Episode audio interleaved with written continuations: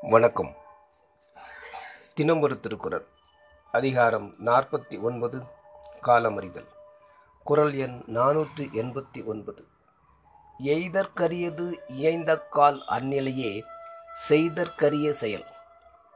பொருள் தன்னால் அடைய முடியாத அருமையான சமயம் வந்துவிட்டால் செய்ய முடியாத செயலாக இருந்த போதிலும் அந்த சமயத்தை நழுவ விடாது உடனே அவ்வரிய செயலை செய்துவிடுக.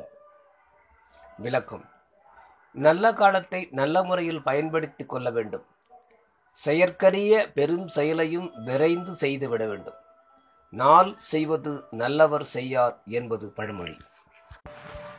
காலம் கருதி காத்திருக்கும் போது தான் குறித்துள்ள காலத்துக்கு முன்னால் எதிர்பாராதபடி இதைவிட அருமையான வாய்ப்பு கிடைக்காதென்ற சமயம் கிடைத்துவிட்டால் பின்னால் அப்படிப்பட்ட வாய்ப்பு கிடைக்காது என்பதற்காக அப்போதே குறித்த காரியத்தை செய்துவிட வேண்டும்.